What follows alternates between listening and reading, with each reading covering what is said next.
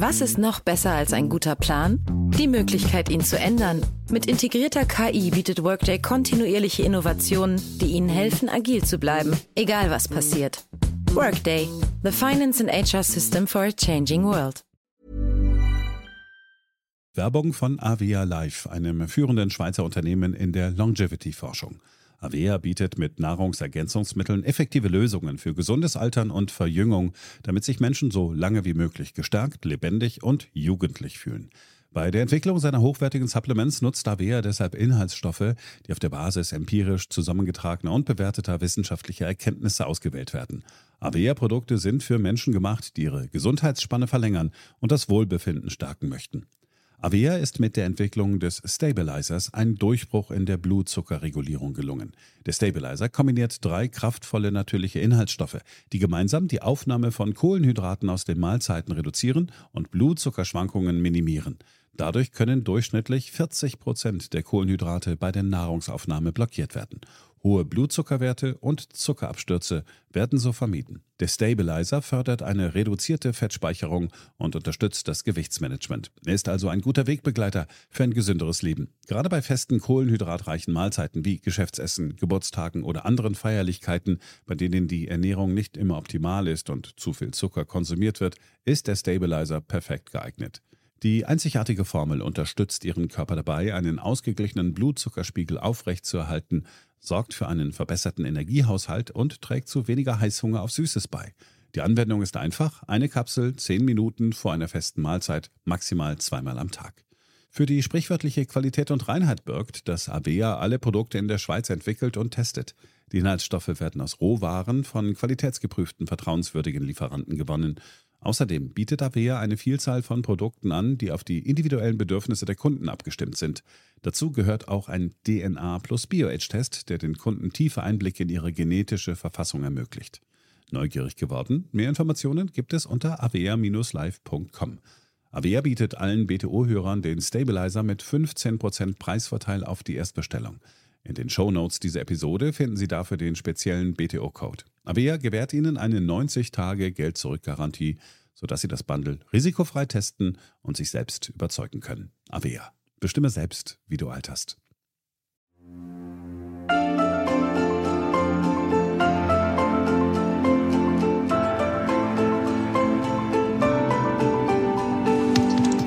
BTO Beyond the Obvious 2.0, der Ökonomie-Podcast mit Dr. Daniel Stelter.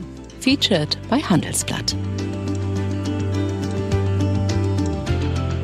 Hallo und herzlich willkommen zur neuesten Ausgabe meines Podcasts.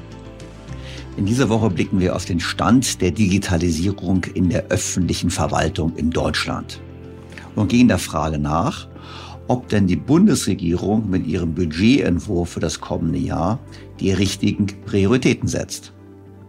Im Schwerpunkt geht es dann um die Rahmenbedingungen und vor allem auch den Ausblick für Start-ups in Deutschland.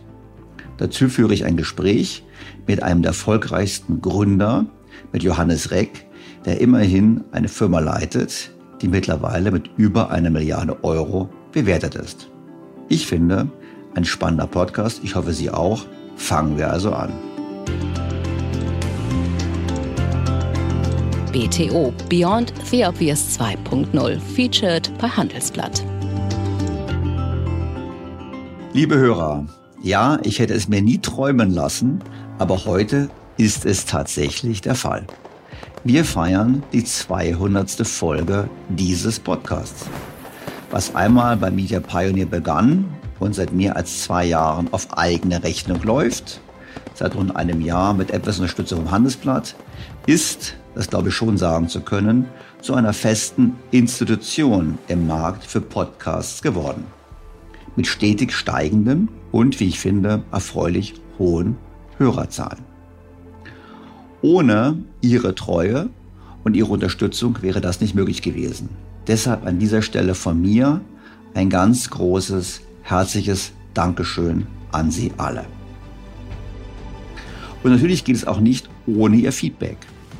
Ein Feedback, welches ich des Öfteren bekam, war, dass ich doch bitte positiver und optimistischer sein solle.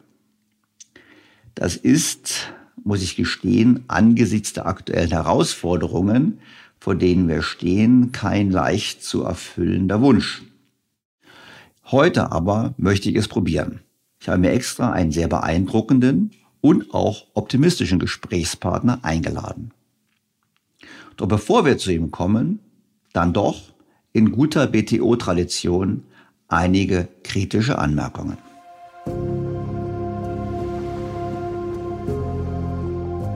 Wir wollen die Verwaltungsportale auf allen Ebenen intelligent miteinander verknüpfen.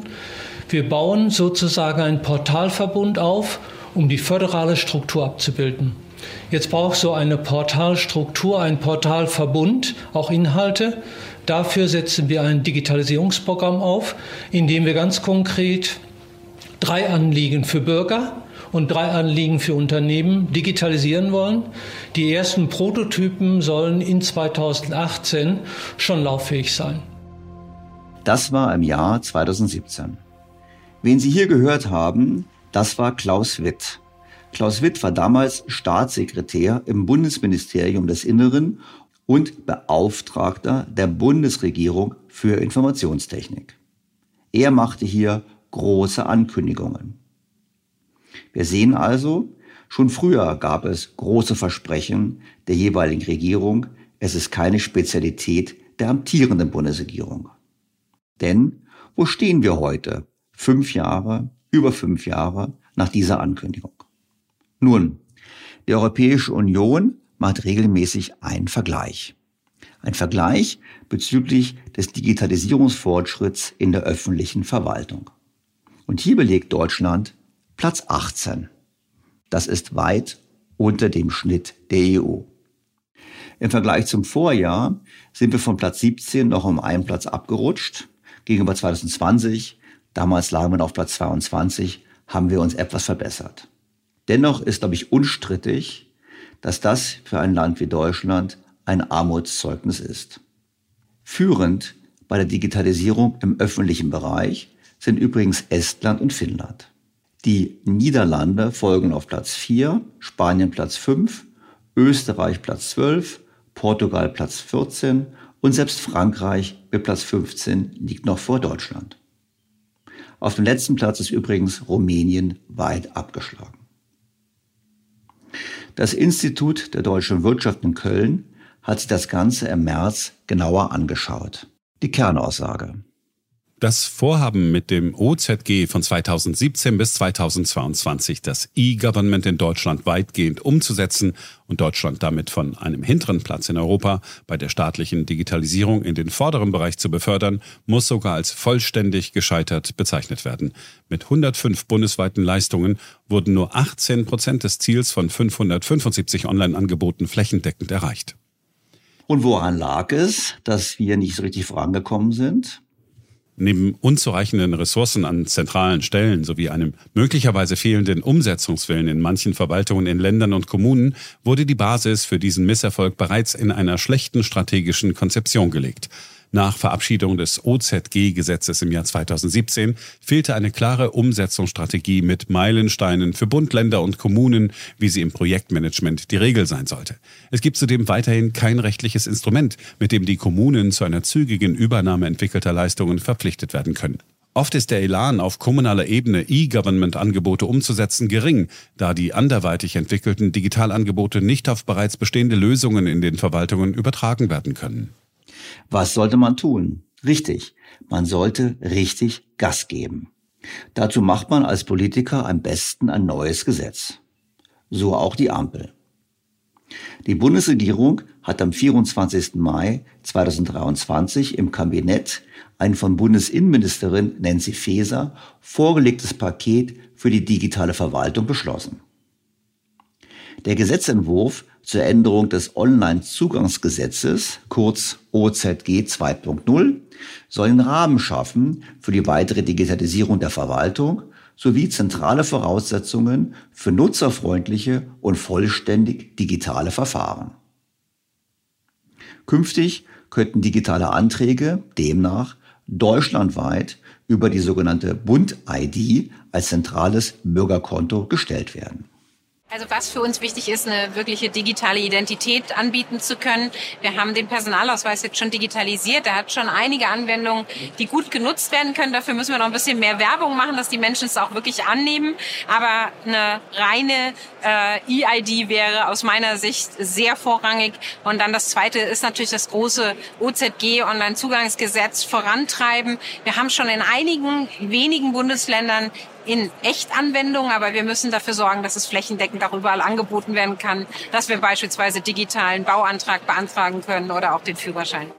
Nancy Faeser erklärte dann in der Öffentlichkeit, dass sich der Bund zusammen mit Ländern und Kommunen auf 15 besonders wichtige Leistungen fokussieren wolle, die bis spätestens 2024 digital umgesetzt sein sollen.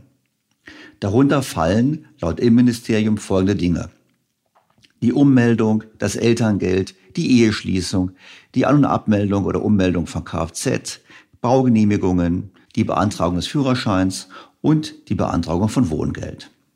Nancy Faeser sprach wörtlich von einem großen Gewinn für die Bürgerinnen und Bürger und einem Meilenstein auf dem Weg zum digitalen Staat.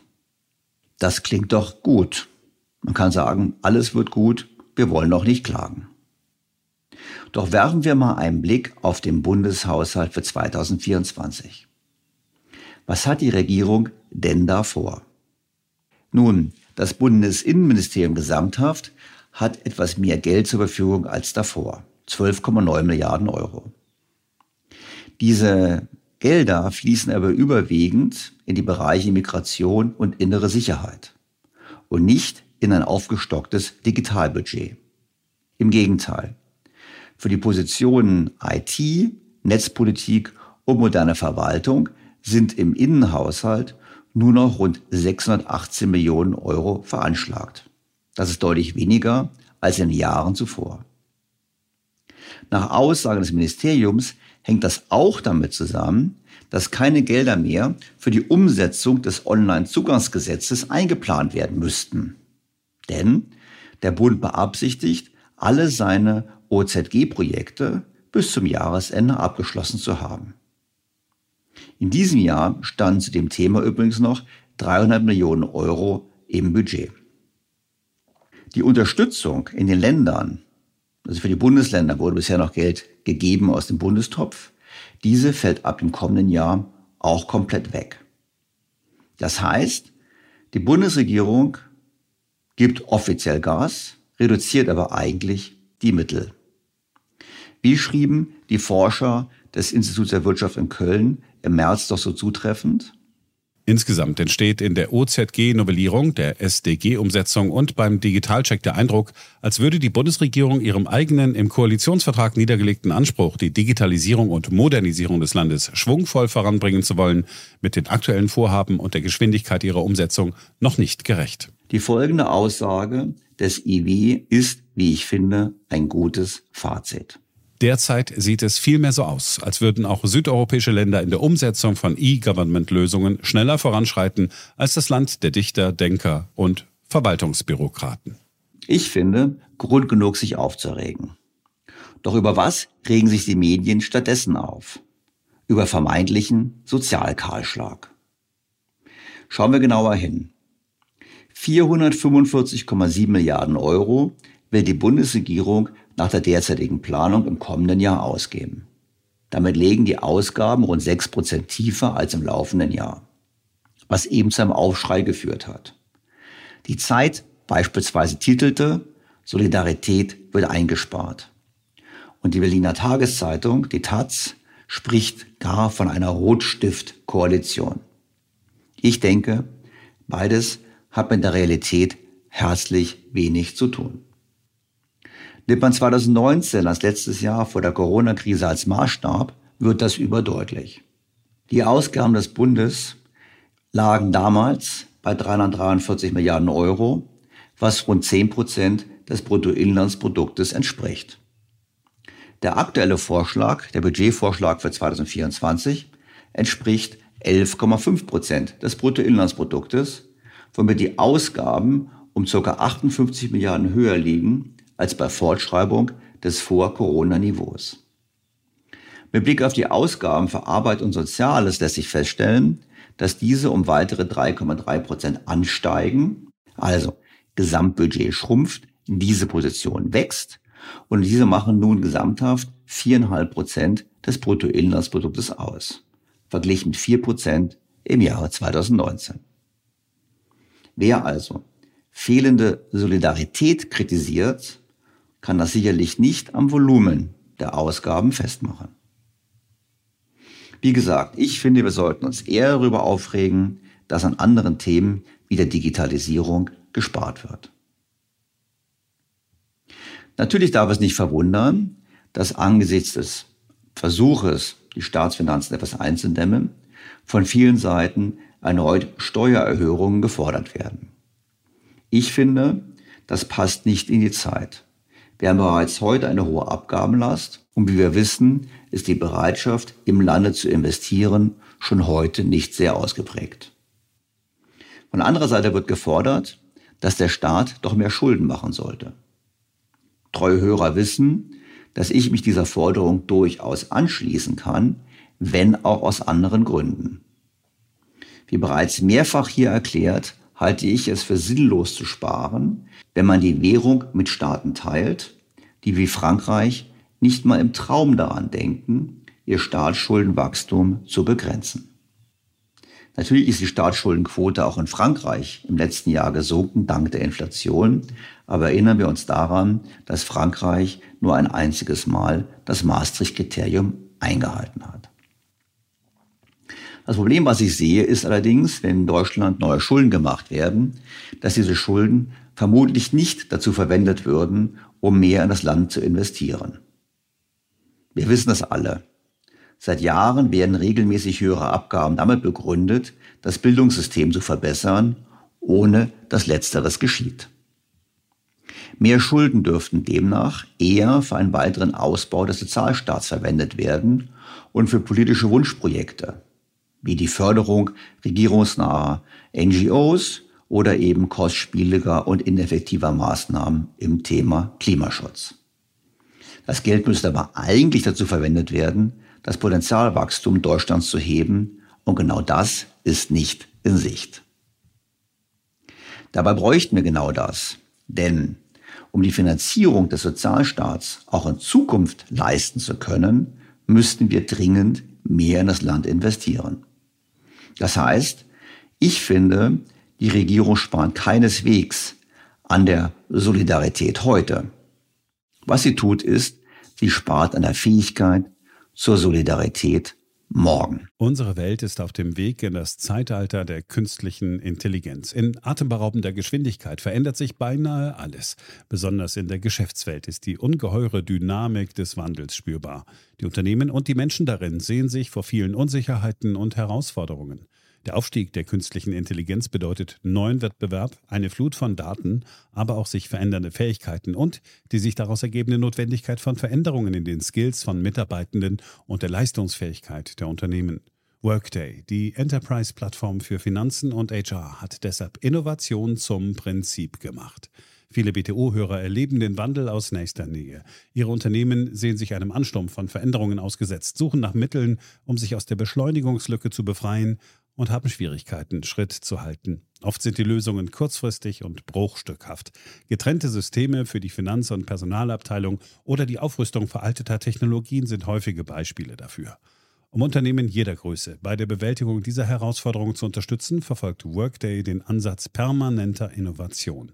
Denn nur so können Kunden Veränderungsprozesse anführen, statt darauf zu reagieren. Nur Workday verfügt über einheitliche Daten, die nahtlos über eine einzige Plattform fließen und ihnen die Möglichkeit geben, intelligente Entscheidungen zu beschleunigen, Chancen zu erkennen und Risiken zu mindern.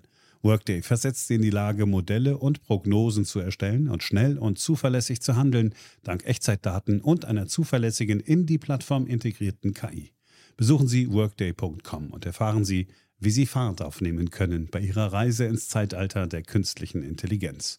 Workday, die Enterprise-Plattform für Finanzen und HR.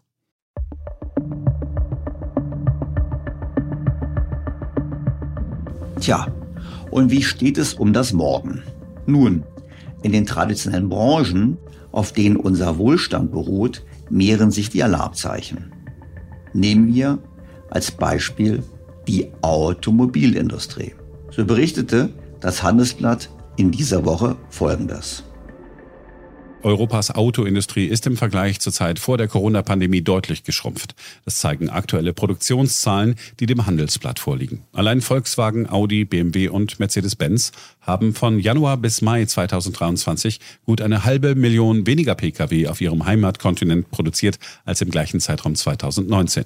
Das entspricht laut dem Informationsdienst Marklines einem Rückgang von fast 20%. Und die Aussichten sind nicht gut. In Summe werden wir womöglich nie wieder auf ein Verkaufsniveau wie vor der Corona-Pandemie mit 3,6 Millionen Pkw zurückkehren, glaubt ZDK-Vizepräsident Peck-Grun. Im Rest Europas sehen die Prognosen nicht viel besser aus. Die Auslastung der Werke leidet überall, doch besonders betroffen sind die deutschen Fabriken. Damit nicht genug, denn jetzt kommen die Chinesen. Bei Autozulieferern werden daher vor allem mit Blick auf die chinesischen Hersteller Prognosen erstellt, die zeigen, welche Auswirkungen die Expansion auf den europäischen Produktionsstandort haben könnte. So geht ein großer deutscher Zulieferer davon aus, dass 2027 in der EU und Großbritannien bereits 5 bis 7 Millionen chinesische Elektroautos zugelassen werden könnten. Ich rechne sogar mit 8 Millionen, sagt eine Führungskraft des Zulieferers. 8 Millionen chinesische Elektroautos bedeuten, dass europäische Hersteller in Europa etwa 10 Werke zu viel hätten. Die Gründe sind bekannt. Die Transformation zum Elektroauto haben die deutschen Hersteller verspätet erkannt. Oder man kann auch sagen, sie haben erkannt, dass die Transformation länger dauern wird technisch und wollten deshalb nicht so schnell voranmarschieren. Diese Transformation beraubt unsere Hersteller allen technologischen Vorteilen. Denn Motor, Getriebe, also das, was uns differenziert hat, spielt in der neuen Welt keine Rolle mehr. Umgekehrt gibt es einen gigantischen Nachteil. Der entscheidende Faktor ist die Batterie. Und diese Batterien lassen sich in anderen Regionen mit tieferen Energiekosten deutlich billiger herstellen. Und darüber hinaus ist auch die Kompetenz für Batterien nicht unbedingt in Deutschland vertreten. Hinzu kommt noch was anderes. Es ist klar, dass der Markt in Deutschland und in Europa schrumpfen wird. Das ist ja das erklärte Ziel der Politik. Man möchte kein eigenes Auto mehr, man möchte ein Auto noch zu Carsharing, man möchte kleinere Autos, man möchte den Bestand schrumpfen. Und da ist doch eindeutig klar, dass es sich nicht lohnt, in einem schrumpfenden Markt zu investieren. Wenn überhaupt, hat man da Kapazitäten, wo der Markt nicht schrumpft oder gar noch wächst, wie in den USA und in Asien. Denn die Unternehmen können sich anpassen und deshalb bin ich optimistisch, dass die Unternehmen sich auch anpassen werden, aber nicht unbedingt am Standort Deutschland. Was ist die Konsequenz? Tja, die eigentliche Konsequenz ist, dass wir sehr gut bezahlte Arbeitsplätze in Deutschland verlieren werden. Ist das ein Problem? Tja, auf Twitter werde ich dann gerne belehrt. Da sagt man mir, diese Menschen könnten doch anderen sinnvollen Tätigkeiten nachgehen. Für mich persönlich klingt das immer recht bedrohlich. Denn wer definiert denn, was sinnvoll ist?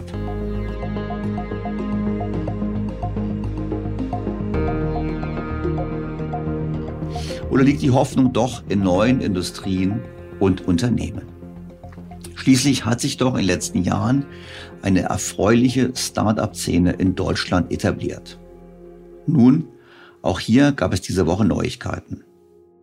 Die Beratungsfirma EY legte ihren neuesten Start-up-Monitor vor.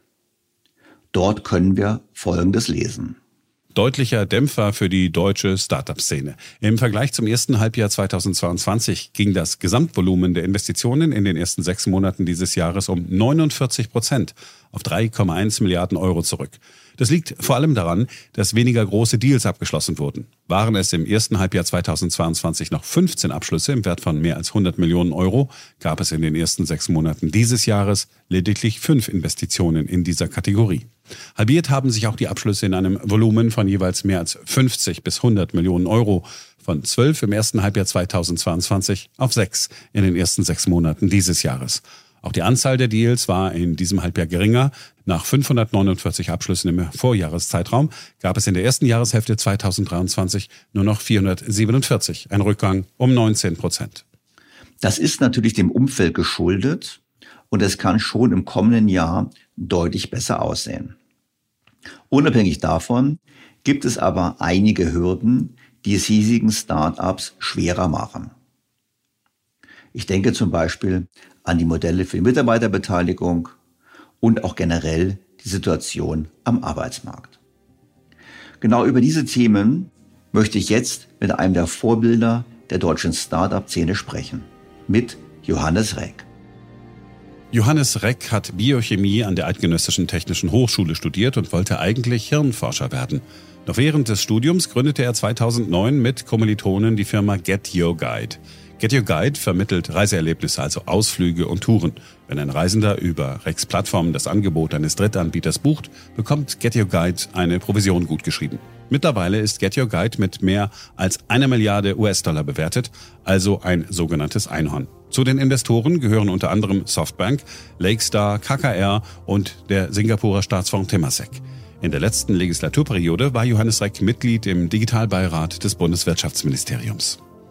Kein Wunder, dass meine Ex-Kollegen von BCG ihn gemeinsam mit dem Handelsblatt 2020 in den Kreis der sogenannten Vordenker aufgenommen haben. Bevor ich zu meinem Gespräch mit Johannes Reck komme, noch folgender Hinweis. Nach wie vor gibt es ein exklusives Angebot für alle BTO Beyond the Obvious Featured bei Handelsblatt-Hörer. Testen Sie Handelsblatt Premium für 4 Wochen lang für nur 1 Euro und bleiben Sie so zur aktuellen Wirtschafts- und Finanzlage informiert. Mehr erfahren Sie unter handelsblatt.com/mehrperspektiven und natürlich auch in den Shownotes zu dieser Ausgabe. So, nun aber zu meinem Gespräch mit Johannes Reck. Sehr geehrter Herr Reck, ich freue mich ausgesprochen, Sie in meinem Podcast begrüßen zu dürfen. Danke vielmals, lieber Herr Dr. Stelter. Ich freue mich sehr, dass ich hier sein darf. Herr Reck, ich habe gedacht, die 200. Folge meines Podcasts, da mache ich mal was Neues. Viele meiner Hörer klagen ja immer, ich hätte immer so einen kritischen und negativen Blick auf das Land. Den habe ich sicherlich zugegebenermaßen. Aber ich dachte mir, wir machen was Positives. Darum habe ich Sie heute eingeladen, weil Sie sind ein erfolgreicher Gründer in Deutschland. Sie haben eine Firma gegründet, Sie haben mehrere Finanzierungsrunden überlebt, sind schon ein ziemlich großes Unternehmen, das wir gleich erfahren werden. Und das finde ich doch mal eine Erfolgsgeschichte. Und wir sollten heute auch mal über einen Erfolg sprechen in Deutschland. Vielleicht sagen Sie ganz kurz mal etwas über Ihre Firma GetYourGuide, damit die Leute, die es noch nicht kennen, wissen, was Sie machen. Und so ein bisschen vielleicht die Geschichte, wie es überhaupt zum heutigen Zeitpunkt gekommen ist. Ja, natürlich sehr gerne. GetYourGuide ist der globale Weltmarktführer im Bereich Erlebnisse. Das heißt, alles, was mit Sightseeing und Freizeitaktivitäten zu tun hat. Man kann sich das so vorstellen, Leute buchen bei uns Tickets beim Empire State Building, wenn sie in New York sind oder auch auf der Museumsinsel in Berlin, können Ausflüge bei uns buchen und erleben, genauso wie auch Shows, Musicals, Events, also der ganze Vor-Ort-Tourismus weltweit ist auf GetYourGuide abgebildet. Das Angebot nutzen auf der Webseite oder auch auf der App mittlerweile über 80 Millionen Leute weltweit. Das heißt, es ist nicht mehr nur eine rein deutsche Plattform. Dort hier haben wir gestartet vor über 13 Jahren mittlerweile. Aber es ist mittlerweile genauso in den USA populär wie auch in den ganzen anderen europäischen Ländern, Teilen von Asien. Also tatsächlich ein globaler Erfolg. Wir haben über 500 Millionen Euro an Venture Capital eingesammelt, sind mit knapp 2 Milliarden jetzt bewertet worden in unserer letzten Finanzierungsrunde, die wir vor kurzem abgeschlossen haben, und beschäftigen circa 600 Mitarbeiter hier in Berlin und dann nochmal 200 Mitarbeiter global. Das ist ja super und vor allem aus Berlin heraus. Ich meine, wie war das denn so vor 13 Jahren? Ich meine, so ein Startup stellt man sich immer so vor, das sind so 2, 3 junge Menschen, die sich irgendwo in die, keine Ahnung, in ein Mietbüro setzen mit ein paar Laptops auf den Knien und los geht's. Oder war das von Anfang an ganz anders? Nee, das war tatsächlich so. Ich habe nicht in Berlin angefangen, muss man dazu sagen. Ich habe an der ETH Zürich Hirnforschung ursprünglich mal studiert und habe dort zusammen mit meinem Kommiliton Tao Tao, der Physiker, ist eine Studienreise nach Peking gemacht. Und als wir dort in Peking waren, hatte ich keinen Tourguide, weil er erst einen Tag später gekommen ist. Ich hatte meine Flugtickets dummerweise leicht falsch gebucht und habe dann eben probiert, im Internet Sightseeing-Optionen zu finden, habe nichts gefunden. Und als er dann als nächsten Tages dann, als mein Tourguide erschienen ist, haben wir gedacht, das ist doch eine super Idee. Jetzt ist es richtig leicht. Wir hatten gemeinsam einen tollen Tag in Peking. Er hatte mir die besten Restaurants gezeigt. Wir sind in die verbotene Stadt rein, in den Sommerpalast. Also es war wirklich ein super Erlebnis. Und als Techniker haben wir da natürlich gleich dran getüftelt, wie man so eine Lösung dann weltweit anbieten kann. Und so sind wir eigentlich auf Get Your Guide gekommen. Also es war wirklich eher ein Zufallsprodukt. Und auch am Anfang muss man ganz klar sagen, ein reines Nebenprojekt, was wir so lanciert haben, was auch nicht besonders erfolgreich war. Das ist das Witzige, weil wir eigentlich erstmal auf den Markt der Studententourguides abgezielt hatten, gar nicht der professionellen. Und das ist dann eigentlich eher über die Zeit, als wir dann gesehen haben, wow, da gibt es eigentlich diesen interessanten, großen Markt der professionellen Sightseeing- und Tourismusanbieter, der nicht digitalisiert ist im Vergleich zu den Ferienwohnungen und den Hotels. Da sind wir eigentlich erst auf die richtige Geschäftsidee dann über Zeit gekommen und haben die Plattform umgerüstet, haben dann angefangen, die ersten Kunden auch wirklich zu bekommen und haben darüber dann auch die ersten Finanzierung erhalten. Und dann ist es graduell eigentlich erst etwas geworden. Aber es war wirklich ein sehr iterativer Prozess, der tatsächlich wirklich in der Garage angefangen hat. Ja, und Sie haben ja jetzt gerade gesagt, Sie haben in der Schweiz studiert, aber Sie haben es trotzdem in Deutschland gegründet. Warum Deutschland? Ich meine, das ist ja, ich hätte immer gesagt, Mensch, die Schweiz ist doch ein toller Standort, aber Deutschland scheinbar war besser. Ich habe es nach Deutschland umgezogen. Die Firma ist in der Schweiz registriert, ist auch tatsächlich noch eine Schweizer Firma, jetzt rein von der Holding her. Und wir haben das operative Geschäft dann 2012, 2013 nach Berlin umgezogen, weil in Berlin gerade eben der E-Commerce und auch Internetboom stattgefunden hat. Das heißt, auf der einen Seite haben wir eben am Anfang der letzten Dekade in Berlin dieses ganz einzigartige Gebilde gehabt, dass wir viele sehr gut ausgebildete Menschen in der Stadt hatten, sehr, sehr international auch, dass wir ganz, ganz viele junge E-Commerce- und Internetfirmen hier hatten und gleichzeitig, dass die Lohnkosten wahnsinnig niedrig waren, vor allem im Vergleich zu der Schweiz. In der Schweiz konnten wir niemanden einstellen, weil wir uns das einfach nicht leisten konnten. Und in Berlin konnten wir sofort einen Kundenservice aufbauen, konnten wir sofort eine Vertriebsmannschaft aufbauen, haben die erste Finanzierung dann auch hier gefunden. Die amerikanischen Investoren sind alle nach Berlin gekommen, da ist niemand nach Zürich gekommen. Also das war schon gerade am Anfang der letzten Dekade ein total guter Ort für Gründung und ist das dann auch immer mehr geworden, muss man fairerweise sagen, über die nächsten 10 Jahre.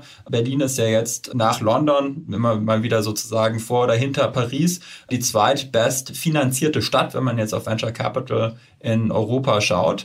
Und es gibt ein sehr, sehr ausgereiftes Ökosystem hier mittlerweile mit Zalando und Delivery Hero und HelloFresh und Get Your Guide, die ja alle in den Milliardenbewertungen stecken und auch wirklich signifikante Mitarbeiterzahlen haben. Also wir haben sozusagen, wie man das heutzutage nennen würde, ein Exzellenzcluster im Bereich E-Commerce. Das ist schon mal gut zu hören. Jetzt meine Frage wäre so ein bisschen, ich bin so ein bisschen Skeptiker immer. Ich habe mal so gehört, dass es auch so ein paar Dinge gibt, die Gründern in Deutschland doch ein bisschen Bauchschmerzen bereiten. Finanzierung kommen wir gleich noch drauf, aber ich dachte auch eher so an Arbeitszeitregeln und ähnliches. Ist das nur eine Theorie so? Weil ich habe immer gelesen, da gab es dem Motto, ja, nein, man soll nicht lange arbeiten und da gab es das so.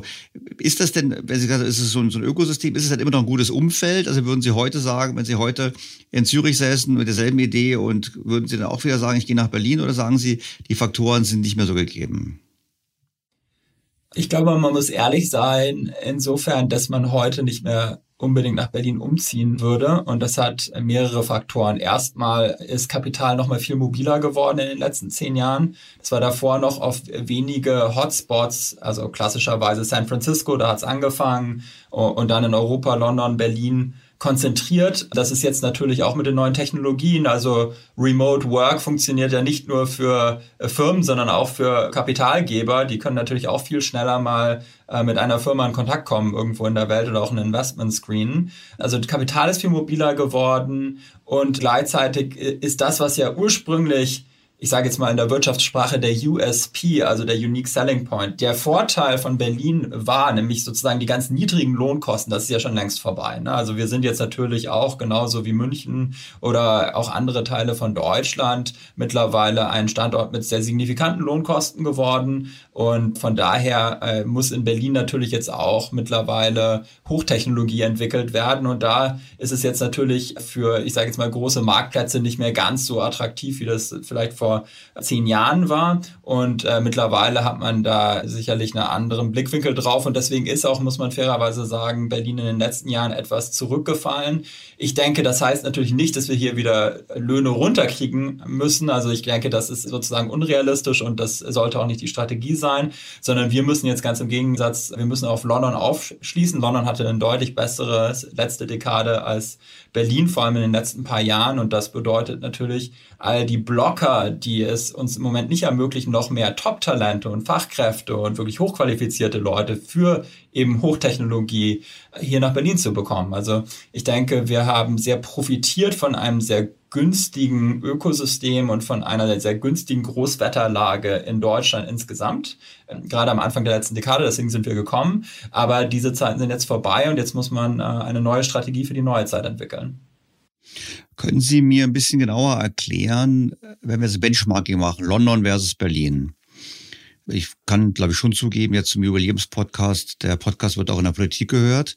Was sind denn so Dinge, was man bessern sollte, wo wir sagen müssten, wir lernen von London, um quasi dafür zu sorgen, dass ich in 10 Jahren wieder jemanden interviewen kann, der für Sie was Tolles gegründet hat und sagt, damals im Jahr 2023, da war das dann zwar recht schwierig, aber die Faktoren haben sich absehbar verbessert. Genau, also ich glaube, London ist ein sehr gutes Ökosystem, um sich zu benchmarken, auch Israel, aber auch San Francisco oder New York. Ich glaube, alle sind am Ende den gleichen Weg gegangen und ich glaube, wenn wir als Land und auch als Hauptstadt erfolgreich sein wollen, dann bleibt uns auch nichts anderes erspart, als auf diese Rahmenbedingungen zu achten, die sicherlich auch die anderen großen Technologiestädte permanent probieren zu verbessern. Dazu gehört als allererstes mal Kapital. Das ist ganz klar. Wir haben in Deutschland immer so den Eindruck, dass Kapital bei uns ja im Überfluss zur Verfügung steht.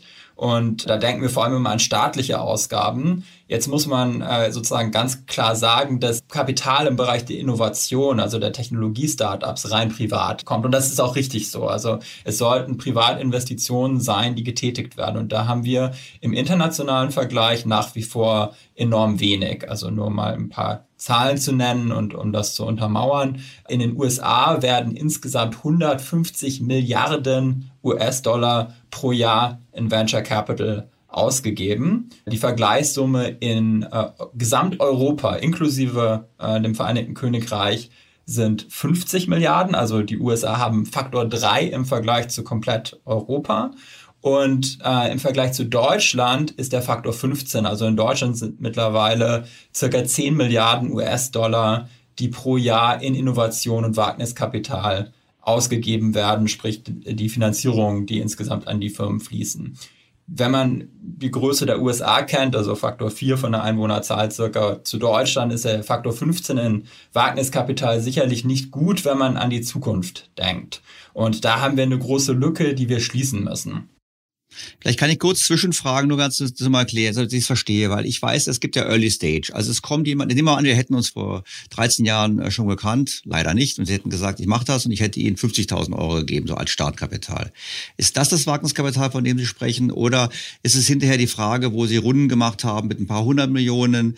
Also woran hapert's? Weil ich bin ja auch manchmal in Berlin unterwegs und in meiner subjektiven Wahrnehmung habe ich immer das Gefühl, naja, so für die ersten 50.000 oder die ersten paar Millionen, also zusammengetragen von ein paar Leuten, 50.000, das geht schon, aber hinterher wird es schwierig. Oder meinen Sie, es ist in der gesamten Kette schwierig? Die Frühphase hat sich deutlich verbessert über die letzten 10 Jahre. Also dieser subjektive Eindruck ist richtig. Und da haben wir auch mittlerweile, würde ich sagen, fast eine Parität gegenüber den USA, sicherlich gegenüber England. Die Bewertungen sind hier noch etwas niedriger. Das hängt auch ein bisschen mit dem Kapitalmarkt zusammen und mit den Exit-Möglichkeiten. Aber es stimmt schon, dass gerade in der Frühphase es deutlich mehr Business Angel gibt und auch Gründer und auch Mitarbeiter von erfolgreichen Unternehmen, die mittlerweile investieren. Also inklusive mir selber. Ich bin wahrscheinlich an 20, 30 Startups mittlerweile persönlich beteiligt. Und das macht ja auch richtig Spaß. Ne? Also wenn man selber die Erfahrung gesammelt hat, dass man das auch weitergibt und vielleicht dann noch Geld damit verdient. Dieser Teil des Ökosystems funktioniert relativ gut. Sogar die Series A oder Series B Finanzierung. Also das kann man sich so vorstellen, wenn dann eben ein Startup mit einem Produkt Marktreife findet und das probiert dann eben an den Markt zu bringen oder zu skalieren in der Frühphase. Ich sage jetzt mal, typische Investitionsvolumen, da sind 10, 15, 20, 30 Millionen. Das gibt es auch noch in Europa. Das große Problem fängt eigentlich danach an und das ist so, bei Get Your Guide kann man sich das so vorstellen, also als wir so 2015, 16 so im Umsatzbereich von 20, 30 Millionen Euro Umsatz, also Netto-Umsatz, Kommissionserlöse waren und es dann drum geht, wie kommen wir auf ein paar hundert Millionen. Da braucht man eben deutlich größere Finanzierung, da reden wir dann über 50, 100, 200 Millionen, um wirklich international durchzubrechen. Oder auch, wenn man in der Grundlagenforschung drüber denkt, was sind so größere Projekte, größere Technologien wie KI zum Beispiel, die dann zu finanzieren, das kann man nicht aus Europa, weil wir dafür einfach nicht die Töpfe haben. Also wir haben nicht die Fonds, wir haben nicht die Töpfe, da fehlt uns vollkommen das Kapital.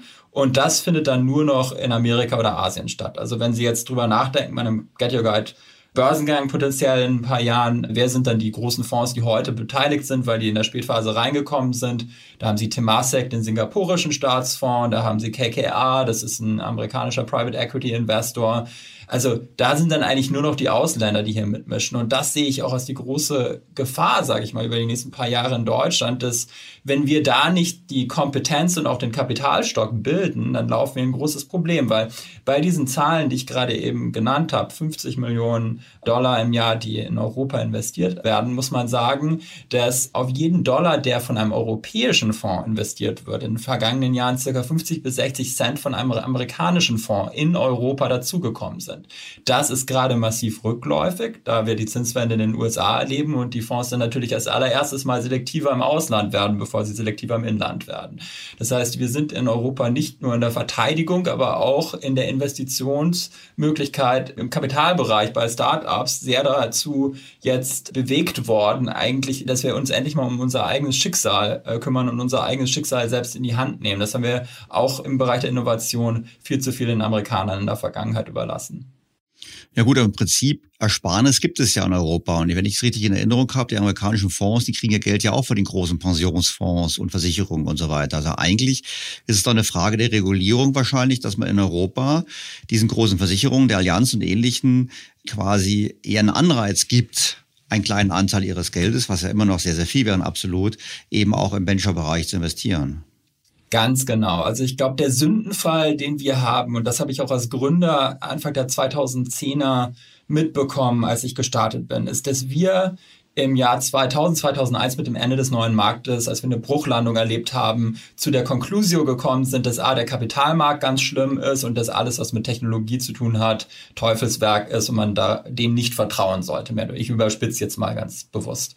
Als ich noch gegründet habe, habe ich das oft als Feedback bekommen, auch von einheimischen Investoren, selbst in der Frühphase hier, das ist doch was mit Technologie, das ist Halbseiden, da wollen wir gar nichts mit zu tun haben. Und entsprechend haben wir niemals die Wagniskapitalregulierung gehabt, wie wir sie in den USA gehabt haben, mit all den Incentives da auch in diese Asset-Klasse rein zu investieren. Und das haben wir nach wie vor nicht geändert. Und das ist wirklich ein absolutes Fiasko in meinen Augen in Europa.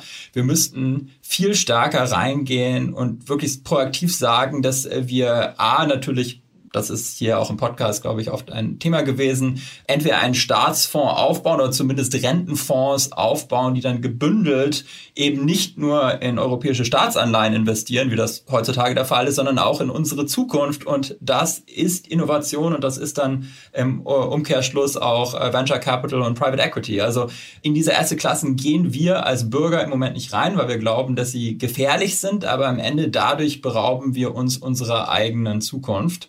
Und das ist etwas, was wir sofort aufhören müssen. Man muss übrigens auch gar nicht in die USA schauen, um da gute Beispiele zu finden. Also ganz erfolgreiche Fonds befinden sich zum Beispiel auch in Kanada. Und Ontario Teachers' Pension Fund, das ist der Pensionskasse der Lehrer in Ontario, also im Staat in Kanada, ist zum Beispiel einer der größten Aktionäre bei Zalando, unserem deutschen und europäischen E-Commerce-Champion. Und keine deutsche Rentenkasse ist dort investiert. Also das sind für mich Dinge, die passen einfach nicht zusammen. Und da müssen wir von der Regulatorik unbedingt nachsteuern und das ist gar nicht so schwer.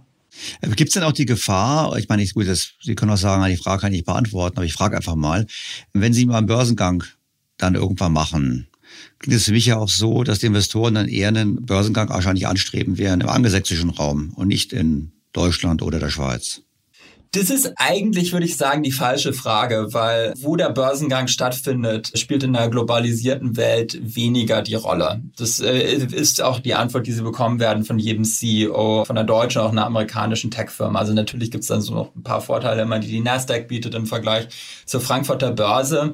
Aber Kapital ist mobil und Kapital wird gute Firmen finden. Von daher ist es eigentlich eher wichtiger, dass wir gute Firmen aufbauen, dass wir sie hier vor allem auch gut finanzieren und dass wir dann die Rahmenbedingungen haben, dass diese guten Firmen entstehen können. Ich denke, die Frage, wo geht dann wer an die Börse, das ist am Ende des Tages in meinen Augen sekundär. Ja gut, ich könnte mir vorstellen können, vielleicht gleich zum Hintergrund, warum ich gefragt habe, dass natürlich hinterher, auch wenn eine Firma dann im anderen Land notiert ist, dass quasi dann noch die Bindung quasi zur Heimat schwindet, sage ich jetzt mal. Und dass natürlich damit noch mehr die Absetzbewegung einfach stattfindet. Aber es ist ein subjektiver Eindruck, da bin ich bei Ihnen, dem Kapital ist es egal. Vielleicht noch eine andere Frage zum Thema Mitarbeiter. Also ich habe ja auch schon mal Podcasts gehabt, noch mal Gespräche geführt mit Leuten aus der Venture-Szene und da gab es immer wieder Diskussionen bezüglich der Besteuerung von Mitarbeiteroptionen. Also vielleicht müssen wir ganz kurz mal erklären, mein Verständnis ist, man arbeitet eigentlich, ich pointiere es ein bisschen, für wenig Geld Tag und Nacht und hat dafür noch Optionen in der Hoffnung quasi dann, wenn der Börsengang stattfindet oder der Verkauf stattfindet, dass man dann über diesen Verkauf quasi kompensiert wird für die vielen Jahre, die man reingesteckt hat mit geringem Gehalt. Und da habe ich mal gehört, dass da die deutschen Finanzämter irgendwie nicht so richtig, da vielleicht ein bisschen die falschen Anreize setzen.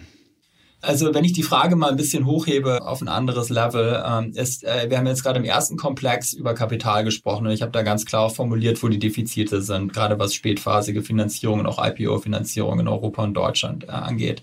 Dann ist der zweite große Komplex das Thema Talent. Und das sehe ich eigentlich als unsere einzigartige Chance. Also wir sind ja hier in der 200. Folge vom BTO-Podcast, deswegen würde ich jetzt mal hier eine Lanze für Europa brechen und sagen, das ist der Selling Point, den wir haben.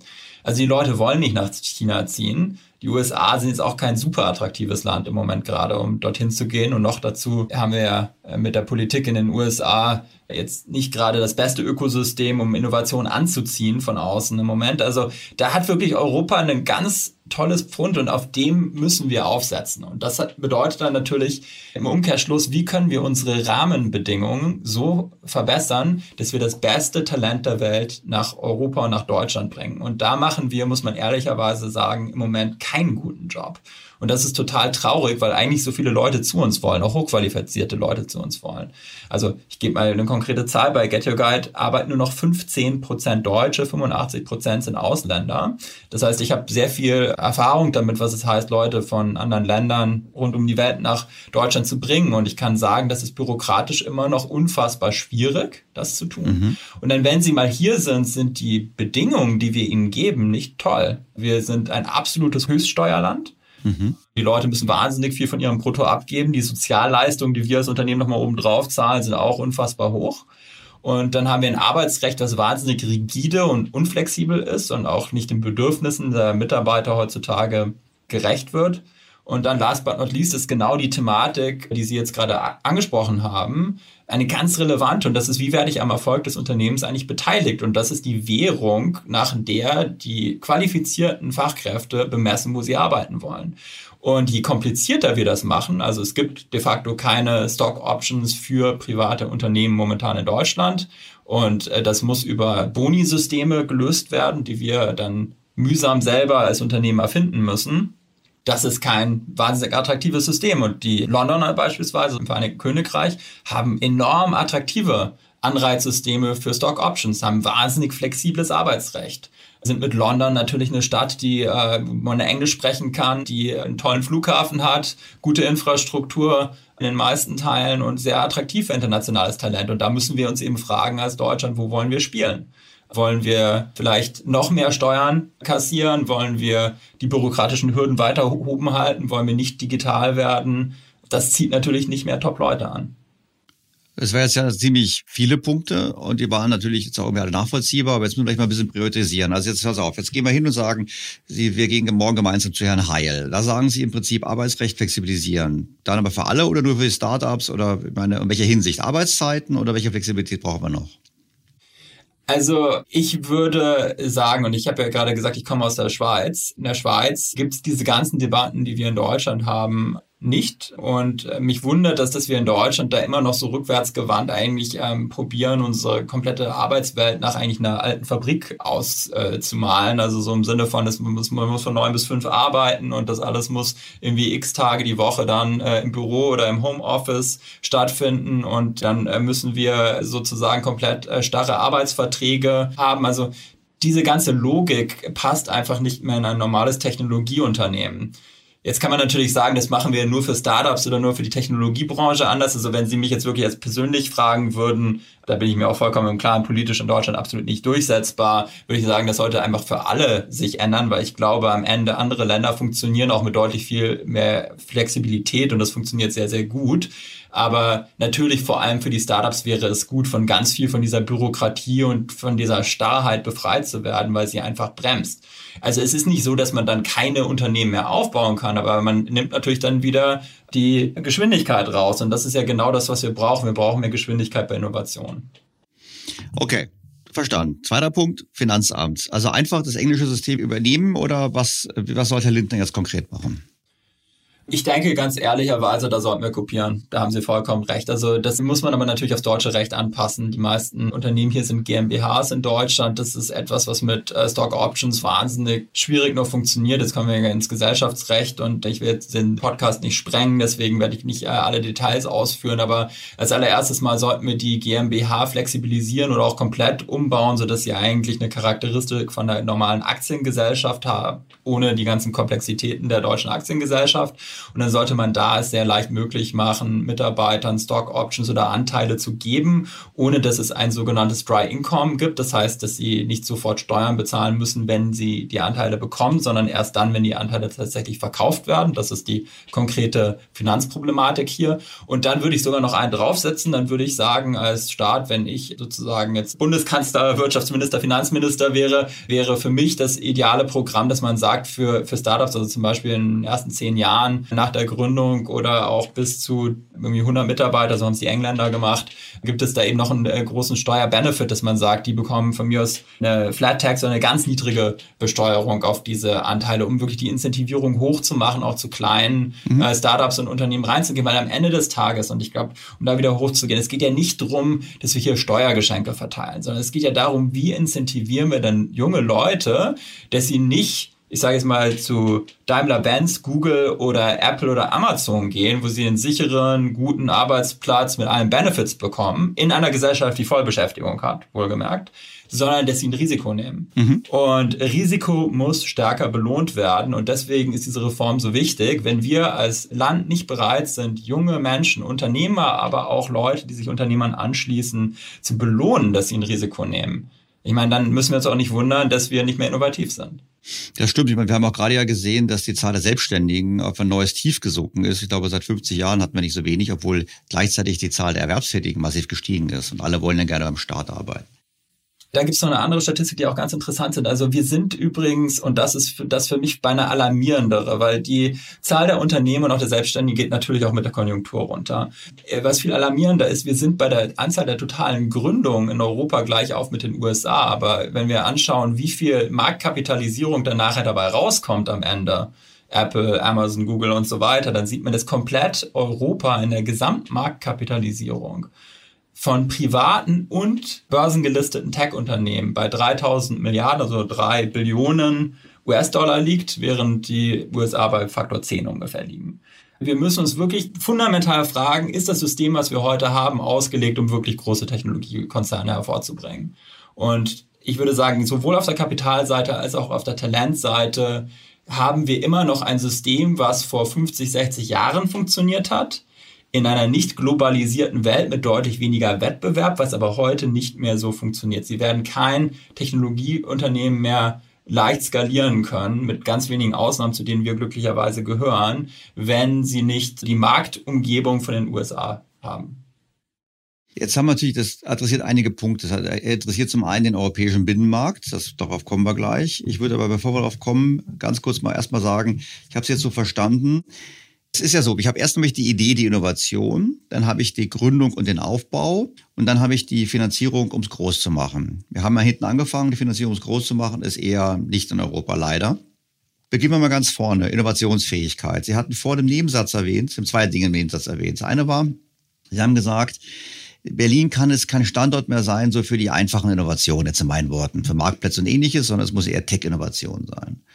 Und das führt mich dann zum Zweiten. Sie haben auch gesagt, Sie hätten ja trotzdem in, was ich, 20 Startups investiert. Jetzt gehe ich ja davon aus, dass Sie das nicht aus Charity-Gründen machen, sondern dass Sie natürlich auch sagen, ich bringe Expertise rein, ich möchte mit Geld verdienen. Wie steht es denn um die Innovationsfähigkeit? Ich meine, haben wir diese Innovationsfähigkeit auch? Oder bin ich jetzt ein bisschen ketzerisch und sage nach dem Motto, naja gut, Sie sind die Ausnahme, vielleicht gibt es ein paar andere Ausnahmen, aber eigentlich ist Berlin eher so ein Standort gewesen von Leuten, die was kopiert haben, was in anderen Ländern schon funktioniert hat. Nein, da können wir wirklich mal optimistisch in die Zukunft blicken. Also wir haben nach wie vor ein Ökosystem mit wirklich brillanten Unternehmern, quer durch die Bank. Also egal, ob Sie jetzt irgendwie in Zalando, in Delivery Hero und GetYourGuide nehmen oder auch vielleicht aus der neuesten Kohorte in Celonis beispielsweise. Also da geht es um Prozessautomatisierung und auch künstliche Intelligenz mit Bastian Nominacher oder Alexander Rinke. Da gibt's wirklich tolle Unternehmen und auch das, was ich sehe in meinem Portfolio, was im Moment los ist, ist toll. Also es gibt wirklich viele ganz gute Unternehmer, jetzt auch gerade in der zweiten Welle im B2B-Bereich, also gerade was Prozesse automatisiert, Digitalisierung von auch der Fabrik, also den eher klassisch deutschen Kompetenzen, wo wir sehr gute Unternehmen hervorbringen werden. Da habe ich überhaupt gar keinen Zweifel. Die Frage ist eben, erlauben wir es diesen Unternehmen dann wirklich nachher groß zu werden und auch eigenständig zu bleiben? Oder werden das am Ende des Tages mittelgroße Unternehmen, die wahrscheinlich auch zum größten Teil dann irgendwann mal aufgekauft werden, wieder von den Amerikanern? Und da plädiere ich eben ganz klar für einen Kulturwandel auch in Deutschland. Ich glaube, das Thema Agenda 2030 gab es hier schon im Podcast und gibt es auch in vieler anderen Stelle. Da müssen wir einfach jetzt ganz klar und ganz pragmatisch ansetzen, dass wir die Innovation wirklich von der Schule und der Universitäten über unsere Medienlandschaft und auch unseren Alltag wirklich ganz anders leben. Und das muss wirklich in der Spitze beginnen. Da muss ich auch dabei sein, genauso wie meine anderen Unternehmerkollegen bis hin zum Bundeskanzler. Das muss ein Top-Prio-Thema sein und das muss entsprechend gelebt werden. Also ich gebe jetzt mal ganz einfache Beispiele, wie man das umsetzen könnte. Wenn ich weiß nicht, ob Sie noch die Tagesschau oder Tagesthemen schauen, aber solche Themen wie Innovation oder was deutsche Technologieunternehmen machen, das sehe ich da nie.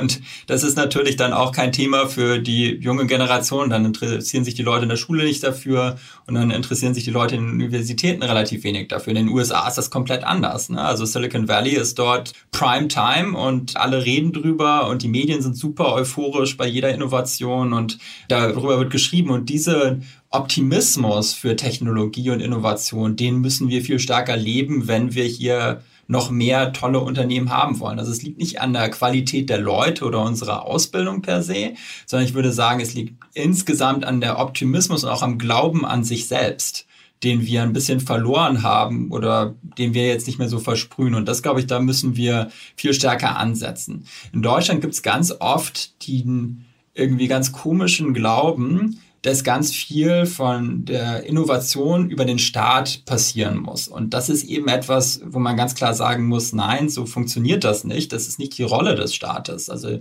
der Staat ist dafür da, um gute Rahmenbedingungen für Innovation zu geben. Der Staat ist nicht dafür da, die Innovation zu ersetzen oder sie zu dirigieren. Und da ist ja auch einfach Fehl am Platz. Also ich gebe mal ein ganz konkretes Beispiel hier aus Berlin, das wir alle gut kennen, nämlich das 9-Euro-Ticket, oder jetzt glaube ich, ist es 49-Euro-Ticket hier.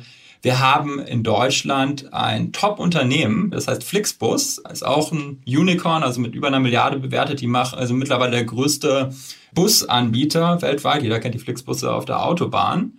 Und als das 9-Euro-Ticket kam, da hat der Staat probiert eben zu sagen, so, wir wollen jetzt irgendwie Transport innovativer machen und die Bahn und die Bahnsysteme und wir subventionieren jetzt mal dieses System und machen das 9-Euro-Ticket. Da war dieser Flixbus nicht mit drin. Also wir haben eigentlich quasi direkt einem unserer größten und besten Technologieunternehmen massiv geschadet.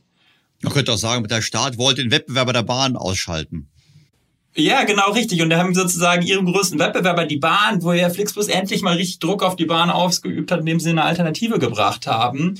wurde da direkt gegen subventioniert. Und das sind so die Verhaltensmuster, die wir aufhören müssen, wenn wir innovativ sein wollen. Also wir müssen uns daran gewöhnen, dass es Wettbewerb gibt. Und wir müssen wirklich guten Wettbewerb erlauben und fördern und beglückwünschen. Und es soll, anstatt sozusagen über das 9-Euro-Ticket die ganze Zeit zu reden und die Jugendlichen so kirre zu machen, dass sie sich in Berlin auf die Straße kleben dafür, sollten wir lieber mal die Unternehmer wie den Jochen Engert oder den André Schwemmlein von Flixbus feiern und sagen, da haben Jungs wirklich was Tolles erfunden und das skaliert global. Die sind in den USA jetzt Marktführer, haben Greyhound dort gekauft und gehen gerade nach Indien. Tolle Story, kennt kein Mensch hier. Und das ist das Problem. Jetzt haben Sie vorhin auch erwähnt, Europa spielt eine Rolle. Sie haben gesagt, eigentlich man muss in den USA sein, weil der Markt einfach so groß ist. Es wäre der europäische Binnenmarkt eigentlich auch ganz groß. Aber ich habe mal gehört, das Problem an der ganzen Sache ist, es ist eben kein Markt aus Sicht eines Startups, weil er eben so fragmentiert ist, weil die einzelnen Länder immer noch eigentliche Regelungen haben. Ist das so? Und damit verbunden auch dann die Frage, dem Motto, naja, was macht eigentlich denn die EU? Wir haben gerade die Deutschen kritisiert. Ich habe mal so ein bisschen den Eindruck gehabt, dass die EU eigentlich vor allem sich darauf festlegt, quasi der Chefregulator zu sein von neuen Technologien. Also bei KI, ich habe auch sofort gesagt, wir wollen hier der Regulationsweltmeister sein. Ist das jetzt ein bisschen ätzender, stellter Negativkommentar oder wie steht es da mit der EU?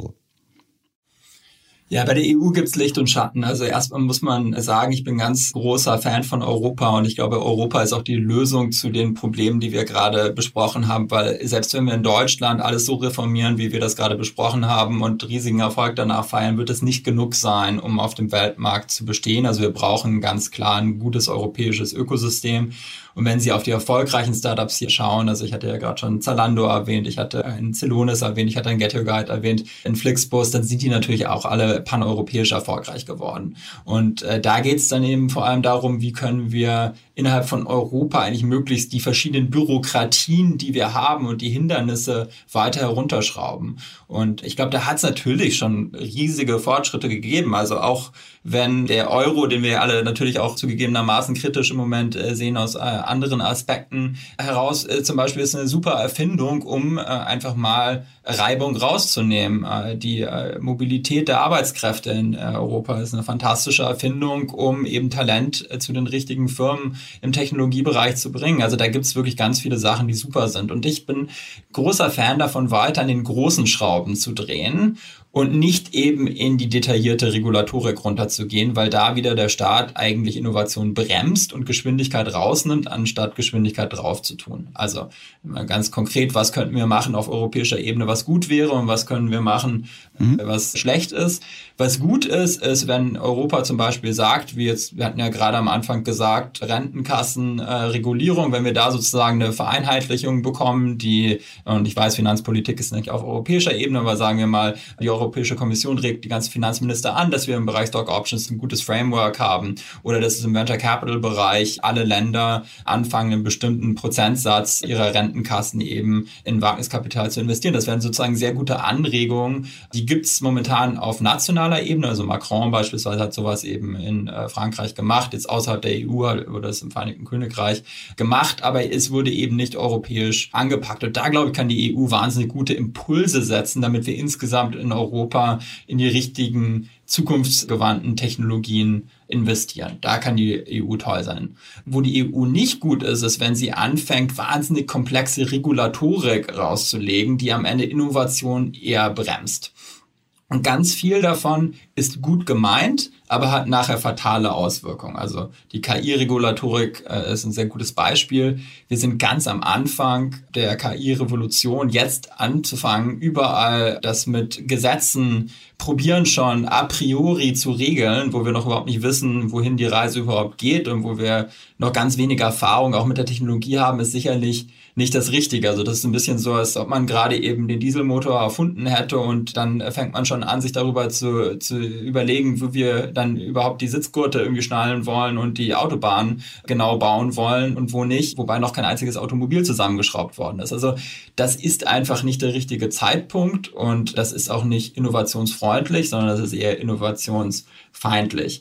Ein anderes gutes Beispiel, das ist nicht sehr populär in Deutschland, ist die allgemeine Datenschutzgrundverordnung. Das wird als großer Erfolg gefeiert in Europa. Das ist in meinen Augen eher dramatisch für die Innovation, gerade Gerade von Mittelständlern in Deutschland, weil was dies bedeutet, ist, dass die Datenhoheit noch mehr bei den großen Plattformen liegt, die ein Opt-in sozusagen haben, natürlich von uns Nutzern, weil wir alle deren Services benutzen, während natürlich deutlich weniger Leute die Services gerade von kleinen und mittelständischen Unternehmen benutzen. Das heißt, die sind dann immer wieder darauf angewiesen, über die großen Plattformen ihre Transaktionen abzuwickeln und auch Kunden zu gewinnen. Und da ist wieder etwas, wo ich denke, sozusagen zu viel Regulation auf europäischer Ebene eher nicht innovationsfreundlich ist. Also wir sollten eben diese Linse des, wie können wir eben mehr Wettbewerb und fairen Wettbewerb haben, immer ins Zentrum legen und dann lieber weniger machen und lieber große Schrauben drehen, als eben in ganz kleinteilige Regulationen heruntergleiten. Ich glaube, das wird im Zweifel immer Innovation schaden und eher den großen Unternehmen nutzen.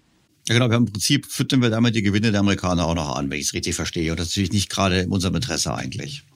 Nicht nur der Amerikaner, man muss fairerweise sagen, auch der Europäer. Also auch gerade viele ältere deutsche Firmen haben großes Interesse immer an viel Regulation. Also das muss man ganz klar so sagen. Also der Grund, warum wir nicht so viel Innovation in Deutschland haben, das liegt nicht nur an der Politik. Da muss man ganz ehrlich sein. Sondern es liegt auch daran, dass wir uns alle sehr schön eingerichtet haben in einem System, wo wir unsere erfolgreichen deutschen Unternehmen haben. Und solange man da immer nur nach innen schaut und eben den globalen Wettbewerb jetzt mal ausblendet, ist das ja ein wunderbares System, von dem alle gut gelebt haben, das Steuereinnahmen produziert, das Arbeitsplätze gesichert hat, das das Land sozusagen sehr stabil und sehr ruhig gehalten hat. Das Problem ist eben, wir sind in einer wahnsinnig dynamischen Zeit. Globaler Wettbewerb bedeutet nicht nur, dass wir aus Deutschland heraus Autos exportieren können, sondern es bedeutet auch, dass Leute in anderen Ländern auch Software bauen können und Autos produzieren können und nach Deutschland exportieren können. Und da an diesen Gedanken gewöhnen wir uns jetzt gerade eben. Das bedeutet eben auch, dass wir uns dem stellen müssen und vielleicht auch drüber nachdenken müssen, wie wir unseren eigenen Markt wettbewerbsfreundlich machen, damit wir bessere Unternehmen produzieren. Das haben wir sicherlich völligen Konsens. Jetzt würde ich gerne, wenn ich schon mal die Gelegenheit habe, mit einem zu sprechen, der ganz eng mit den Technologien verbunden ist, würde ich ganz gerne doch noch zum Abschluss vielleicht ein bisschen diskutieren mit Ihnen über künstliche Intelligenz. Also künstliche Intelligenz, ich habe es in meinem Podcast mal so ein bisschen spielerisch verwendet. Ich probiere es manchmal so gelegentlich mit meinen ganz einfachen Anfragen. Ich habe aber im Vorgespräch mit Ihnen auch verstanden, dass Sie eigentlich sagen, das ist eine sehr, sehr grundlegende Innovation und dass es da auch teilweise auch wieder interessensgeleitete Widerstände gibt, vielleicht auch von Incumbents, die dann sagen, naja, das sind große Gefahren, weil sie selber eben um ihr Geschäft fürchten. Vielleicht können Sie mal das mal handhabbar machen, ob die künstliche Intelligenz, zum Beispiel in Ihrem Geschäft, wenn wir darüber sprechen können, wie Sie das beeinflusst und wie das im Prinzip für Sie beeinflusst und wie Sie da eigentlich die Chancen, die Risiken sehen.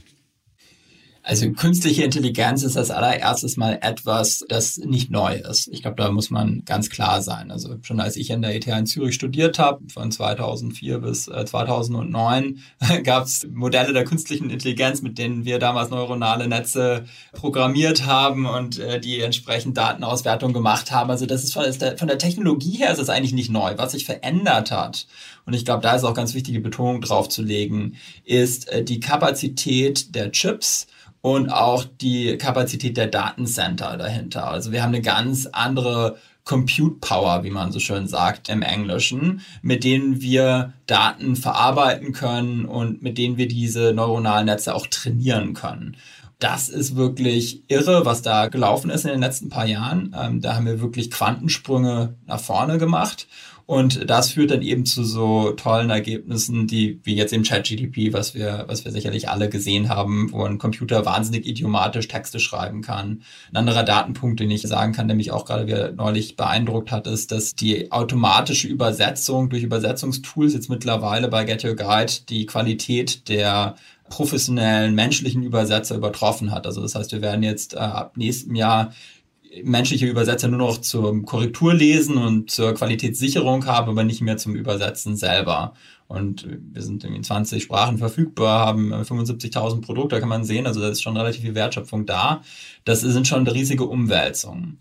Jetzt machen wir aber oftmals den Fehler, sofort bei solchen technologischen Sprüngen in Panik zu verfallen. Ich glaube, es ist keine Panik angesagt. Man sollte eher überlegen, wie dieses Werkzeug KI, was jetzt immer nützlicher wird mit der Zeit, wo eben auch immer mehr Rechenkapazität verfügbar ist, wie wir das gut einsetzen können, um uns produktiver zu machen und gleichzeitig auch mehr Wertschöpfung zu betreiben. Und das ist ja sonnenklar, wir brauchen mehr Produktivität. Wir haben eine alternde Gesellschaft, es werden immer mehr Leute jetzt in Rente gehen wollen und müssen und entsprechend brauchen wir Produktivität. Das heißt, das ist für mich erstmal eine ganz tolle Entwicklung. Wenn man jetzt drauf geht und dann eben sich die Regulation und auch die Hysterie anschaut, die in diesem Bereich entstanden ist, da habe ich eigentlich einen, würde ich sagen mal, relativ kühlen Blick drauf. Also KI als solches ist nicht wahnsinnig bedrohlich, so wie sie heute dasteht. Man kann sicherlich das Werkzeug auch missbrauchen und das muss man dann über die Zeit regulieren, dort wo man sieht, dass es gefährlich ist. Und die KI als solches, als Technologie ist keine Gefahr. Was dahinter steckt. Und ich glaube, da muss man sich natürlich auch ganz klar im Bewusstsein drüber sein, ist, dass die Amerikaner, die bei uns einen absolut dominanten Marktanteil in der Technologiebranche in Europa aufgebaut haben, über das letzte Jahrzehnt natürlich ein riesiges Interesse daran haben, dass wir jetzt die nächsten Jahre mit Regulatorik verbringen und nicht mit Wettbewerb. Denn es ist natürlich ein Paradigmenwechsel und jeder Paradigmenwechsel ist immer gefährlich für die Incumbents, also für die bestehenden großen Unternehmen. Und die bestehenden großen Unternehmen, die haben in der ersten Generation des Internets, also nehmen wir mal Google jetzt als Beispiel, konnten eine Suchmaschine bauen, wir haben alle Content kreiert, wir haben Webseiten gemacht, die durften das alles umsonst indizieren, die haben alle unsere Daten umsonst bekommen und konnten darauf ein wahnsinnig profitables Geschäftsmodell aufbauen, haben keine Steuern bezahlt noch dazu. Und haben jetzt faktisch ein Monopol im Bereich Suche. Jetzt natürlich, wenn so ein Paradigmenwechsel kommt, das ist gefährlich. Und was möchte ich jetzt als große Suchmaschine in Europa als erstes, wenn ich sehe, jetzt könnte mal wirklicher Wettbewerb kommen? Na, dann will ich als allererstes mal, dass alle Leute Angst haben und sich damit beschäftigen, wie man diesen Wettbewerb unterdrücken kann. Ne? Also sozusagen ist eine geniale Masche, wenn man drüber nachdenkt. Und da sollten wir nicht drauf eingehen. Also wir sollten uns jetzt nicht mit Regulatorik in erster Linie beschäftigen. Wir sollten uns damit beschäftigen, wie wir die KI-Startups hier in Deutschland an den Start bekommen, wie wir die toll finanzieren können, wie wir richtig guten Wettbewerb aufbauen können. Wir sollten uns nicht kirre machen lassen von diesen medialen Diskussionen, die mit einer ganz klaren Agenda geführt werden. Und Sie kennen dieses System, das Ökosystem sehr gut. Es klingt für mich ja so, als würden Sie sagen, wir haben da noch eine Chance. Also der Zug ist noch nicht abgefahren. Wissen Sie, Herr Stelter, wenn man Unternehmer ist, ist der Zug niemals abgefahren. Also bis man nicht insolvent ist, denke ich, sollte man immer weiter kämpfen. Und Sie haben ja gerade über die erfolgreiche Geschichte von Get Your Guide am Anfang gesprochen. Und da zur Wahrheit gehört auch, wir standen oftmals mit dem Rücken zur Wand. Das sah oftmals nicht gut aus. Ich habe angefangen und wir haben ums Überleben gekämpft und heutzutage haben wir globalen Wettbewerb mit Airbnb, mit Booking.com und vielen anderen großen. Ja, vor allem haben Sie auch Corona überlebt, was natürlich für Ihre Branche auch nicht so einfach war. Corona überlebt. Also Karl Popper sagt ja immer, Optimismus ist ein moralischer Imperativ. Also ich denke, wir sollten jetzt nicht den Kopf in den Sand stecken. Und das ist auch übrigens eine Einstellung, die mir oftmals missfällt, gerade in der deutschen Politik. Da höre ich das auch so oft. Ja, der Zug ist da jetzt abgefahren im digitalen Bereich. Na, wir konzentrieren uns jetzt lieber auf das, wo wir noch gewinnen können, so wie Autos. Und dann ist eben der doofe Zusatz da immer, dass ja die Autos leider auch gerade digitalisiert werden. Also ja. Von daher, wenn man zu stark vom Prinzip her in der Vergangenheit hängt, dann kann man niemals die Zukunft gestalten. Man muss den Blick in die Zukunft wenden und wir müssen darüber nachdenken, wie wir die Zukunft gestalten können. Wir haben einen riesigen Vorteil in Europa, das hatte ich ja schon im Gespräch erwähnt, dass die Leute wirklich hierhin wollen. Also die Leute aus Indien, im Nahen Osten, da gibt es wirklich top ausgebildete, super Leute, die wollen alle gerne in Europa und Deutschland leben, weil wir haben eine riesige Lebensqualität, wir haben einen tollen Standard, den wir uns erarbeitet haben über die letzten paar Dekaden. Das müssen wir nutzen. Also da müssen wir weiter drauf aufbauen und das würde auch bedeuten, dass wir leider uns ein bisschen ändern müssen. Also zum Beispiel sehe ich nicht, dass Deutsch als Hauptsprache in Europa weiter funktionieren wird oder ist es heute schon nicht, aber da müssen wir halt Englisch alle sprechen zum Beispiel. Also es wird auch ein paar Opfer, die vielleicht dem klassisch deutschen Patrioten nicht unbedingt gefallen werden, bedeuten. Aber das ist am Ende okay. Also ich glaube, wir müssen, wenn wir wirklich eine optimistische Zukunftsperspektive entwickeln können und wollen, dann werden wir auf jeden Fall eine Chance haben, weil es gibt immer wieder Punkte, wo die Karten neu gemischt werden und die Zukunft fängt immer in jedem Moment an und man muss sie eben nur nutzen und man muss die richtige Einstellung haben. Gut, das ist ja sehr optimistisch. Das heißt aber auch, wir müssen die Chancen eben nutzen. Und das bedeutet zum einen, Sie haben gesagt, Steuern, Abgaben. Das bedeutet zum anderen Arbeitsrecht. Das bedeutet eine rasche Neugestaltung der Verhandlung von Stock Options. Das sind schon drei wichtige Hebel. Dazu gehört wahrscheinlich auch das Bildungssystem weiter. Sie haben zwar gemeint, wir sind top ausgebildet, aber wir müssen eben attraktiv bleiben für die aus der Welt, weil wir nicht alleine genügen hier. Ich gehe auch optimistisch aus unserem Gespräch und sage, ja, es gibt hier noch Chancen, aber ich glaube, wenn ich jetzt so, das wäre jetzt ein bisschen kritischer an die Regierung gewandt, ich habe jetzt nicht den Eindruck gehabt, in den letzten 2 Jahren, das ist schon fast seit 2 Jahren am Amt, dass Sie da viel in dem Bereich gemacht haben. Sie haben sich auf andere Themen konzentriert und ich glaube, es ist die höchste Zeit, diese Zukunftsthemen anzugehen. Da haben Sie vollkommen recht, aber auch hier bin ich wieder optimistischer. Also Sie können mich jetzt als Zwangsoptimist nennen oder sozusagen insgesamt. Also warum ist das alles nicht passiert? Kann man ja sozusagen jetzt mal eine kleine Retrospektive über die letzten 10 Jahre kurz machen. In einer Zeit des billigen Geldes, und wir hatten ja sehr billiges Geld, kann man einfach wahnsinnig viel mit Geld überdecken. Solange irgendwie der Staat immer noch mehr ausgeben kann und solange das Venture-Kapital überall fließt, von den USA nach Europa, weil überall die Zinsen wahnsinnig niedrig waren, kann man das System, so wie es im Moment ist, natürlich noch weiterfallen. Dann werden bestimmte Schwächen vielleicht gar nicht so sichtbar. Kennt auch jeder aus seinem eigenen Unternehmen. Also wenn die Gewinne sprudeln, ist man nie so effizient, wie wenn sie nicht sprudeln. Ne? Also das ist ganz klar. Und jetzt haben wir natürlich eine neue Welt seit der Zinswende, wo die Kosten des Kapitals sehr stark gestiegen sind und wo wir alle effizienter werden müssen und die Politik natürlich nicht mehr Geld verschenken kann, wie sie das vorher getan hat, wo die auch die Bevölkerung plötzlich einen ganz anderen Zugang zu Wirtschaftspolitik findet. Und das sehe ich in meinem eigenen Unternehmen. Also das werden Sie gar nicht glauben, wie in den letzten 12 Monaten sich das Interesse an dem Thema gewandelt hat. Also heutzutage wollen die Leute permanent über unser Profit and Loss Statement und unsere Geschäftsentwicklung und so weiter hören. Mich erfreut das natürlich als CEO, das ist super. Vor ein paar Jahren wollte ja niemand darüber hören, da gab es immer ganz andere Themen, die interessant waren. Und das ist jetzt natürlich total relevant und ich glaube, deswegen ist es so wahnsinnig wichtig, dass wir unsere Ziele klar benennen. Und ich glaube, das ist eben vor allem die Aufgabe der Politik, mal wirklich ein klares Zielbild zu definieren. Wie wollen wir in 2030, 2035 aussehen als Land?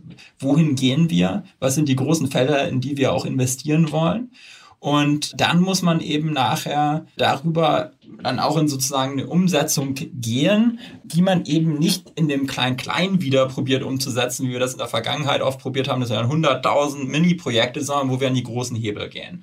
Diese großen Hebel brauchen nachher eine Bereitschaft der Bevölkerung. Wir hatten ja kurz über Pensionsfonds zum Beispiel gesprochen, wie man die neu gestalten kann. Sowas kann man natürlich nicht machen in einer Zeit, in der es allen gut geht. Aber jetzt, denke ich, kommt ein Zeitfenster, wo wieder sehr große Reformen auch möglich sind, weil der Druck einfach so groß wird. Herr Reck, zum Abschluss. Wie geht's weiter mit GetYourGuide, wenn Sie das verraten können? Ja, also ich glaube, erstmal sind wir total glücklich, aus der Corona-Krise raus zu sein und hatten vielleicht auch in den Medien gelesen, wir sind jetzt 4-mal so groß wie vor Corona, profitabel. Also das ist, erstmal, muss ich sagen, sind mir gerade sehr viele Steine von der Schulter gefallen und vielleicht bin ich auch deswegen so optimistisch. Aber bei uns ist natürlich ganz klar die weitere Internationalisierung, also vor allem das Geschäft in den USA ist enorm wichtig. Wir sind dabei, da gerade stark Marktanteile zu gewinnen. Wir sind in Asien noch gar nicht vertreten, also da gibt es noch ganz viel Wachstumspotenzial. Unser Markt insgesamt weltweit wird mit ca. 300 Milliarden US-Dollar beziffert. Ohne jetzt genau unsere Zahlen zu nennen, sind wir da eher ein kleinerer Bruchteil davon. Und ich will da einfach noch weiter Marktanteile global gewinnen. Und ich denke, da kann tatsächlich ein sehr, sehr großes Unternehmen draus werden. Also ich bin nach wie vor mit großem Spaß und Freude jeden Tag dabei und sehe auch gerade natürlich durch die wahnsinnigen technologischen Wandel, wir hatten das Thema KI gerade besprochen, der permanent vor sich geht, immer noch weiter mehr Zukunftsperspektiven, wie man das Unternehmen eben noch größer und noch besser aufstellen kann. Und es fühlt sich tatsächlich immer noch so an, als ob wir in der Frühphase sind, obwohl es mittlerweile über eine Dekade ist.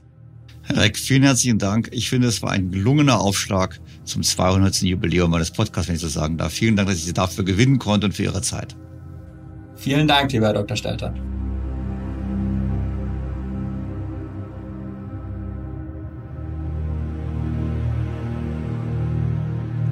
Was für ein optimistisches Gespräch. Ja, es ist nicht alles rosig. Ja, es gibt noch einiges zu tun, aber es ist machbar. Packen wir es also an.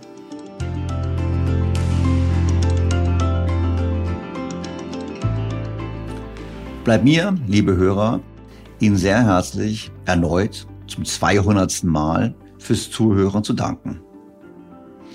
Ich freue mich auf Feedback, Fragen, Kritik und Anregungen. Und auf ein Wiederhören am kommenden Sonntag an dieser Stelle. Ihr Daniel Stelter. BTO Beyond the Obvious 2.0 featured bei Handelsblatt.